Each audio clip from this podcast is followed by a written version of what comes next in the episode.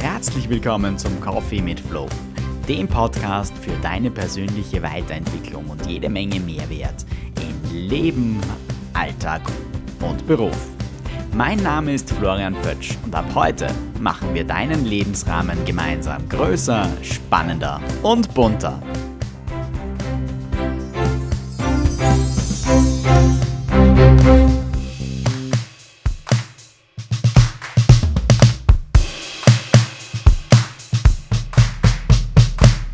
Hallo und herzlich willkommen bei der neuen Episode meines Podcasts, dem Coffee mit Flow. Ja, ich bin heute wieder nicht alleine. Ich habe mir heute jemanden eingeladen, beziehungsweise darf ich heute bei jemandem zu Gast sein. Und zwar beim Welcome Consulting bei Birgit Freidorfer. Herzlich willkommen, Birgit. Danke, dass ich bei dir zu Gast sein darf. Schönen guten Morgen. Fein, dass du zu mir gekommen bist. Dankeschön. Ja, wir kennen uns ja jetzt schon eine Zeit lang und haben das eine oder andere miteinander erlebt. Und ja, im Gespräch hat sich dann das Thema Ziele und Zielsetzungen ergeben, das ja dich auch begleitet. Äh, bevor wir ins Thema einsteigen, und ich habe mir als Thema so ein bisschen notiert, Ziele willkommen heißen, eben ein Interview mit der Gründerin der Welcome Consulting, mit dir. Magst du uns vielleicht ein bisschen was über dich erzählen, über deine Person erzählen, über deinen beruflichen Werdegang? Die Klammer, die ich so setzen kann in Bezug auf meine, meine berufliche, auf meine, zu meinen beruflichen Aktivitäten, ist auf der einen Seite die Ausbildung zur Volksschullehrerin. Das heißt, ich habe zu Beginn meiner beruflichen Tätigkeit mit Kindern gearbeitet. Die letzte Ausbildung, die ich jetzt im Februar heuer abgeschlossen habe, 30 Jahre später, ist die Lima-Ausbildung. Das nennt sich ausgesprochen Lebensqualität im Alter und beschäftigt sich als Zielgruppe mit Menschen 60 plus. Und in diesem Rahmen bewegen sich viele andere Ausbildungen, auch ein Betriebswirtschaftsstudium, viele Ausbildungen im Gesundheits- und Persönlichkeitsbildenden Bereich. Aber es sind immer Aufgaben, die mit dem Lehren, mit dem Lernen, mit dem Vermitteln von Inhalten zu tun haben. Also das ist so das, wofür ich lebe, wofür ich noch immer lebe und wofür ich ganz, ganz groß begeistert bin. Sehr fein. Du hast so einen wunderschönen Spruch auf deiner, auf deiner neuen Homepage. Gratulation dazu übrigens. Gefällt okay. mir wirklich sehr gut, ist sehr ansprechend gestaltet. Ähm, und zwar schreibst du, es ist mir ein Herzens, eine Herzensangelegenheit, dem Lernen Raum und Rahmen zu geben. Das sagt schon so viel aus, aber wie bist du zu dieser Erkenntnis gekommen? Wie ist das entstanden, dieses, ja, dieser Gedanke, diesen Rahmen, diesen Raum für das Lernen zu ermöglichen? Vermutlich aus vielen eigenen schlechten Lernerfahrungen. Okay. Für mich ist die Schulzeit keine, die jetzt irgendwie nicht einmal nach so vielen Jahren irgendwie verklärt bei mir ankommt, es war so schön und es war so toll und damals, sondern die Erinnerung an Schule ist für mich mit ganz viel Stress verbunden, mit sehr viel Leistung erbringen, mit ähm, schlechten Gefühlen, mit wenig Zeit und Raum, um sich selber zu entfalten. Teilweise durch die Schule, teilweise natürlich auch vielleicht durch das Elternhaus vorgegeben. Ein Rahmen und ein, und ein Raum, der nicht für mich persönlich da war. Ich muss dazu sagen, dass für mich die große, die, die, die, die große, das, das große Tor zur Welt in Bezug auf Lehren und Lernen durch die damalige PEDAG entstanden ist. Heute sagt man Pädagogische Hochschule. Es ist auch eine längere Ausbildung. Damals waren es vier Semester. Aber dort habe ich erstmals erlebt, dass Lernen Freude machen kann, dass ähm, dass man begabt sein kann für etwas, dass man eine entsprechende Rückmeldung bekommt, dass Lernräume tatsächlich anders sein können als nur Tische und Sessel, die hintereinander stehen und dass hier eine Entwicklung möglich ist, die mir über mein ganzes und für mein ganzes Leben dienlich war. Mhm. Und das ist das, was ich selber als Lehrerin versucht habe zu machen, damals in der Volksschule. Und ich hoffe und ich denke, ich mache es auch heute noch, auch mit Jugendlichen. Ich bin viel in der Lehrlingsausbildung tätig, aber auch mit Erwachsenen bis hin jetzt zu Senioren und Seniorinnen. Mhm. Also aus deinen Erzählungen höre ich, dass du auch eine Verfechterin dessen bist, dass du sagst, der Raum ist ein zusätzlicher Lehrmeister oder Lehrer für uns.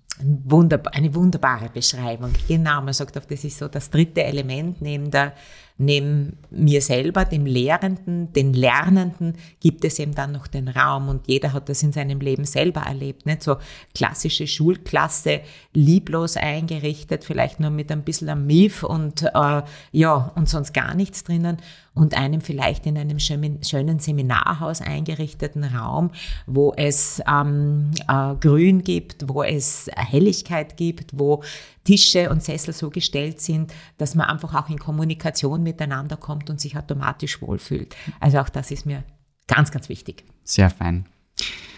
Ähm, wenn man auf deiner Homepage ein bisschen stöbert, dann steht da auch, dass Bewegung, Reisen und Italienisch dir sehr wichtig sind. Mhm. Ja, auch Dinge, die, die eine gewisse Form von Lernen mitbringen. Gerade das Italienische, denke ich mal, ist, ist was, was mhm. ähm, du, du, ja immer wieder erzählst, dass dir sehr wichtig ist und wo du auch gerne lernst. Mhm. Ähm, so ein bevorzugtes Reiseziel von dir?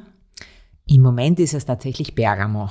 Okay. Bergamo in den ersten beiden Juniwochen. Ich muss dazu sagen, dass ich Italienisch in der Schule hatte und es ist kein Fach, an das ich mit Schaudern mich erinnere. Das war eher die, die kleine Gruppe, die nicht Latein hatte und mhm. dadurch war das von vornherein etwas individueller. Trotzdem war es klassischer konservativer Unterricht aufgebaut, klar auf Grammatik und mhm. einem gewissen Vokabular und das kommt mir heute durchaus zugute. Ich lerne heute Italienisch anders, nutze viele ähm, Internet- ähm, Auftritte, Podcasts, äh, Videolektionen und mache aber gemeinsam mit meiner Tochter, die sich das sogar gewünscht hat, also einen zweiwöchigen Sprachurlaub in Bergamo in den ersten beiden Juniwochen und auf das freue ich mich sehr. Das klingt total spannend. Sehr schön. Da wünsche ich dafür schon eine schöne Zeit. Grazie. Prego. ähm, ja, da höre ich so ein bisschen ein Ziel heraus und das führt uns gleich zum heutigen Thema, ein sehr schöner Brückenschlag. Wie weit waren Ziele für dich in deiner beruflichen Entwicklung wichtig? Wie weit verfolgst du momentan Ziele? Steckst du dir Ziele oder, oder sagst du, naja, müssen jetzt nicht unbedingt sein, kommen eh quasi von alleine, die, die braucht man nicht suchen. Wie ist dort dein Zugang zu der Thematik? Wenn ich in die Vergangenheit schaue, dann bin ich das stark zielsozialisiert. Das heißt, ich bin in einer Familie aufgewachsen, wo es immer wichtig war, sich ein Ziel zu setzen, sich zu fokussieren, sich darauf auszurichten, die entsprechende Disziplin, die entsprechende Ausdauer aufzubringen, um etwas zu erreichen. Also wenn ich mich an den Gitarrenunterricht oder Flötenunterricht meiner Kindheit erinnere, das durchaus mit Schaudern, gab es das aber nicht, dass ich gesagt hätte, so, ich mag nicht mehr, ich will nicht mehr, aus welchen Gründen auch immer, sondern ich hatte mich entschieden für dieses Instrument und zumindest dieses Semester musste fertig gemacht werden. Ja, das war durchaus eine gute Schule. In dieser Intensität gibt's das heute nicht mehr. Aber über viele Jahre war eine klare Zielorientierung für mich schon an der Tagesordnung. Ob das ein Gewicht war, das ich erreichen wollte, ob das ein bestimmter Ausbildungsabschluss war, auch mein Studium, das war ein klares Ziel, dieses Studium auch wirklich erfolgreich im Sinne positiv zu beenden, mhm. ob es sportliche Ziele waren, ich bin erst eine zum Sport spätberufene, aber als ich dann begonnen hatte, so mit Mitte 30, habe ich mir ein Halbmarathon-Ziel gesetzt und habe das innerhalb eines, eines Vierteljahres erreicht mit einem gescheiten. Training. Also da waren sehr klare, man würde in der Betriebswirtschaft sagen, ökonomische, klar auch messbare Ziele. Mhm. Heute, weil du mich das so gefragt hast, sind es nicht mehr diese ganz klar messbaren Ziele. Ich würde jetzt sagen, es sind sogenannte nicht ökonomische Ziele. Mhm. Die laufen eher so in Richtung Wohlbefinden, in, in, in, in Richtung, das, was ich mache, soll Sinn stiften und es sollen jetzt nicht so und so viele Seminare im Jahr sein, die ich halten möchte, sondern das, was ich mache, soll Sinn stiften.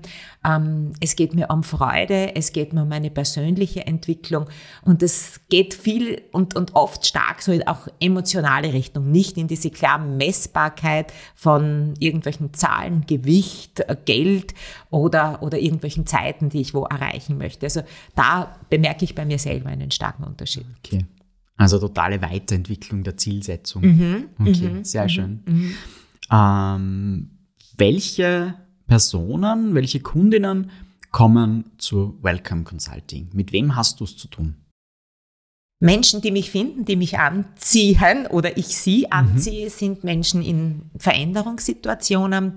Es sind zum einen Menschen, die wirklich stark vor einer beruflichen Veränderung stehen, oft noch nicht genau wissen überhaupt, was sie wollen. Manches Mal ist das Schluss so eines Coachings, dass sie in ihrem Beruf bleiben, sich aber das Umfeld dann in der Folge nur irgendwo ändert. Manche wollen einen kompletten Richtungswechsel, also das heißt von der Sekretärin, von der Buchhalterin in den Gesundheitsbereich und da gilt es dann auch abzuwägen. Also auch als, als jemand, der einen systemischen Ansatz hat, geht es schon darum, ab zu gleichen, was macht das mit meinem System Familie, was macht das mit meinem Freundeskreis, was macht das mit meinem Leben insgesamt, wenn ich plötzlich einen sehr starken Richtungswechsel mache. Also das eine ist wirklich Berufswechsel in manchen Bereichen, auch bei jüngeren Leuten, Studenten oder die, die es werden wollen, in welche Richtung soll ich mich ähm, von meinen Fächern her entwickeln. Es geht aber auch um klassische Themen wie Früher sagte man Work-Life-Balance, heute sagt man Life-Balance. Das heißt, wie finde ich Wege zu mehr Gelassenheit, zu mehr Ruhe, zu mehr ähm, innerer Präsenz. Ja. Aber auch, das ist auch ein starkes Thema, das ich besetze, sind klassisch wirklich rhetorische Themen, in dem Bereich ja sehr intensiv tätig. Also die Vorbereitung auf Vorträge, auf Auftritte, auf Vorstellungsgespräche mhm. und den Umgang mit Angst und Lampenfieber in diesem Zusammenhang. Das sind so diese klassischen Themen, wo Menschen zu mir kommen. Gerade heute war jemand da, der genauso ein Auftrittscoaching gewünscht hat. Okay. Ähm, vielleicht so als, als Zwischenfrage, in Amerika hat sich ja in den letzten zwei Situationen, äh, zwei Jahren die Situation ergeben, dass ähm, sehr viele Menschen ihren Beruf gekündigt haben, eine Neuorientierung anstreben, weil sie einfach also sagen, wie du es gerade angesprochen hast, es geht nicht mehr nur um dieses Work-Life, sondern es geht wirklich auch um dieses Leben, das wir haben. Mhm. Nimmst du das in Österreich auch wahr? Hast du da ähm, eigene Beobachtungen gemacht dazu? Das würde mich jetzt so interessieren. Intensiv. Ein Thema, das ich besetze, ist so dieses Generationenthema in Unternehmen, also dieses klassische XYZ. Wie unterscheiden sie sich? Wie unterscheiden sie sich auch am Arbeitsplatz in Richtung Arbeitshaltung, Motivation, Kommunikation? Und da bemerke ich intensive Veränderungen oder auch Unterschiede. Das heißt, wenn man heute oft mit Führungskräften redet, die junge Mitarbeiterinnen aufnehmen, dann ist oft der Wunsch von Menschen, die gerade ein Studium beendet haben, also die sind Mitte 20 maximal, dass die gar nicht einen, einen Fulltime-Job haben wollen, sondern es reicht einmal die Hälfte. Also wir, wir arbeiten 20 oder 25 Stunden, haben unsere kleine 30 Quadratmeter Wohnung, kommen damit aus, nehmen nach drei Jahren schon das erste äh, Sabbatical oder, oder ein Gap Year, wie das so schön heißt, mhm. also ein, einen Timeslot, wo man die Welt erkundigt äh, oder erkundet oder wo man dann im Ausland halt äh, Work and Travel macht. Mhm. Also gerade bei den jungen Menschen bemerke ich da eine ganz starke Veränderung und da weiß ich schon, auch in meiner eigenen Sozialisation, da hat es jetzt machst du mal die Schule und dann machst du mal einen Beruf und dann arbeitest du mal drinnen und dann gründest vielleicht noch die Familie und irgendwann einmal, wenn man dann in Pension geht, macht man was, was einem vielleicht auch Spaß macht und dergleichen mehr. Also da bemerke ich einen, einen starken Wandel. Da geht es auch um wirklich Work-Life-Separation. Also die wollen auch wirklich stark einen, eine, eine Trennung zwischen, zwischen dem Beruf, der Zeit im Beruf, wo durchaus alles eingebracht wird, was sie können, vielleicht ja. reduziert, und dem, dem Leben daneben noch. Ja. Glaubst du, dass das ähm, beeinflusst ist durch Corona oder glaubst du, dass das andere Gründe hat, warum das in letzter Zeit so massiv sich Ich glaube, dass es Corona schon verstärkt hat. Also, dass ähm, Corona auch wieder andere Werte bewusster gemacht hat. Also Menschen, die, die, die viel unterwegs waren, die beruflich sehr stark eingespannt waren. Ich denke auch an, an Leute, die viel im Auto unterwegs waren. Weiß das ja auch durchaus von meinem Beruf her, in dem ich ja auch umstellen musste auf digital wo schon vieles jetzt auch weggefallen ist, das einem auch Energie gekostet hat, eben mhm. Konzentration im Straßenverkehr, Fokussierung wieder auf die Familie, dass sich da schon ein gewisser Wertewandel ergeben hat und dadurch, dass doch viele Corona hatten, ich selber auch, nicht, und man dann äh, zu Hause sitzt und denkt, okay, was ist jetzt noch wichtig, vor allem bei jenen, ich hatte es ganz leicht erwischt, aber ich kenne viele, die hatten schwere Verläufe und leiden ja. jetzt immer noch dran.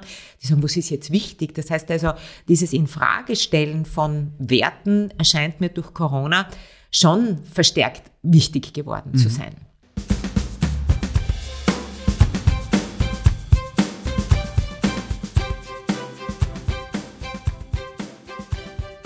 In deiner Arbeit mit deinen äh, Kundinnen und Kunden hast du da so ähm, bewährte Methoden, auf die du gerne zurückgreifst? Gibt es da so Dinge, wo du sagst, ja, das ist was, womit ich gern arbeite, weil es das und das bringt oder weil es vielleicht schnell zu einem Ergebnis führt oder weil es vielleicht zu einem sehr ja, fundierten Ergebnis führt?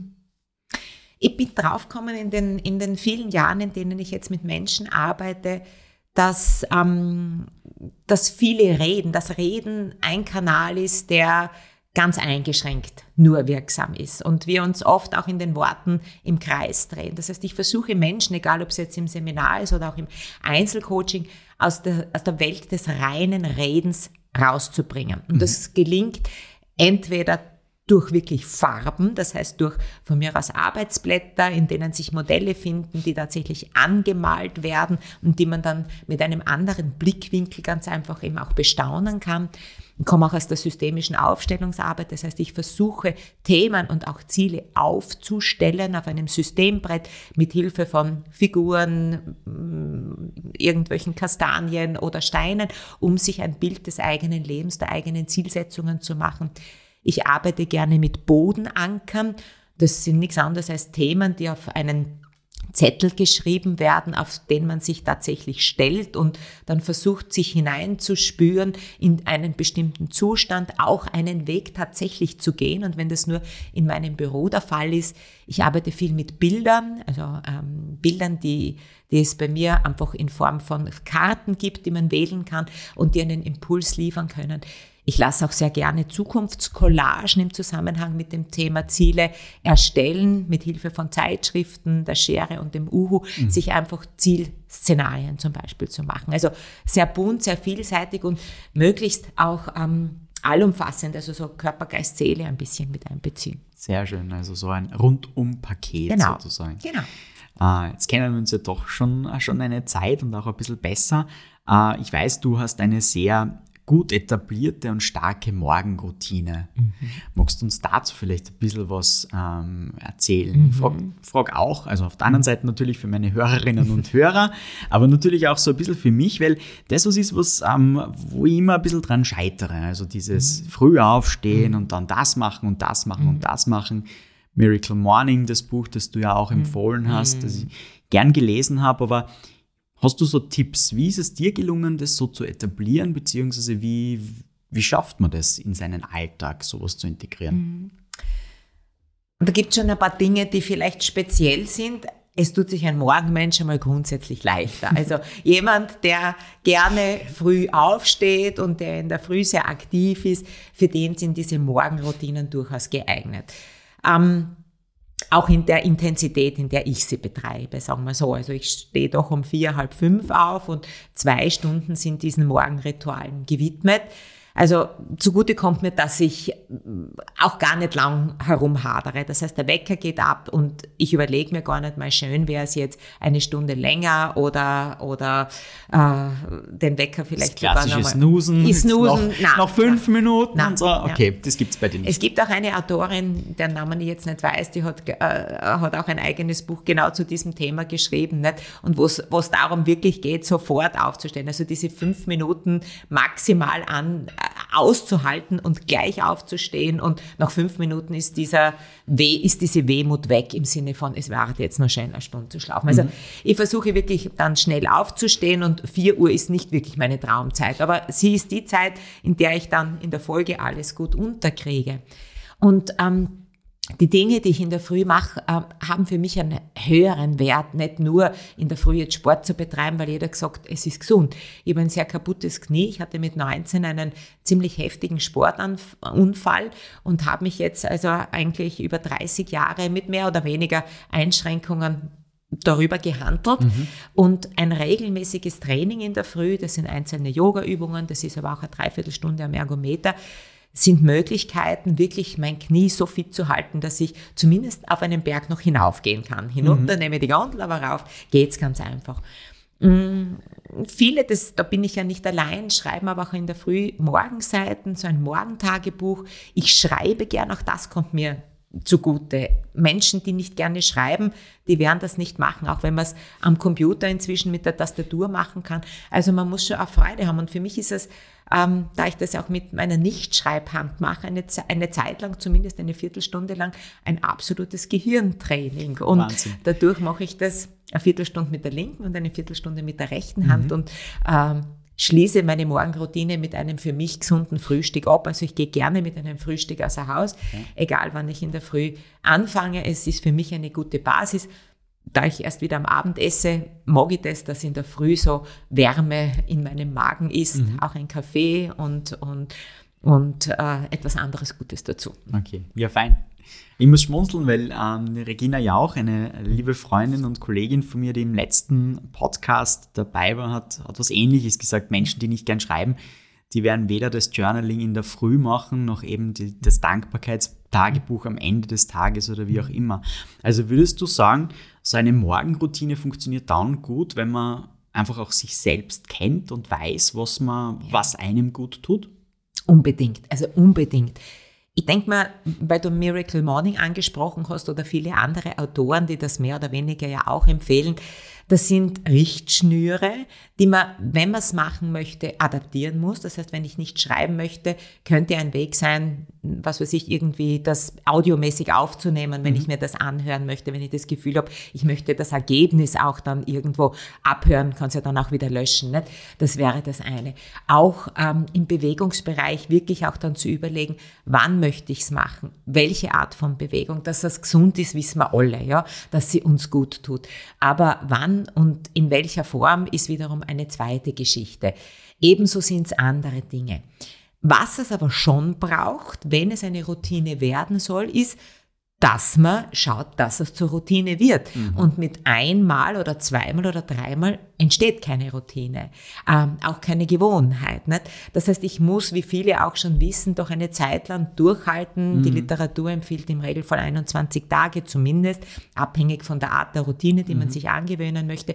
Und da muss ich es halt wirklich jeden Tag einmal tun. Und wenn es nur fünf Minuten sind, nicht? Mhm. dass ich mit Turnschuhen an den Füßen fünf Minuten in der Wohnung äh, spaziere, bevor ich vielleicht am dritten, vierten Tag einmal mit den Turnschuhen zum Spar gehe und am sechsten Tag doch tatsächlich eine Viertelstunde um das Haus laufe. Mhm. Also es braucht doch die Zeit, es braucht das Durchhaltevermögen und es braucht auch in dem Fall wirklich auch den Willen und auch die Disziplin, das durchzuhalten. Mhm. Sonst wird es nicht zur Routine und unser Gehirn ist faul. Also von daher äh, muss es daran immer wieder erinnert werden und erst dann hat das Gehirn das Gefühl und, und der Rest des Körpers, es geht mir was ab. Ne? Also ja, da muss man durch. Ja. ja. Spitze.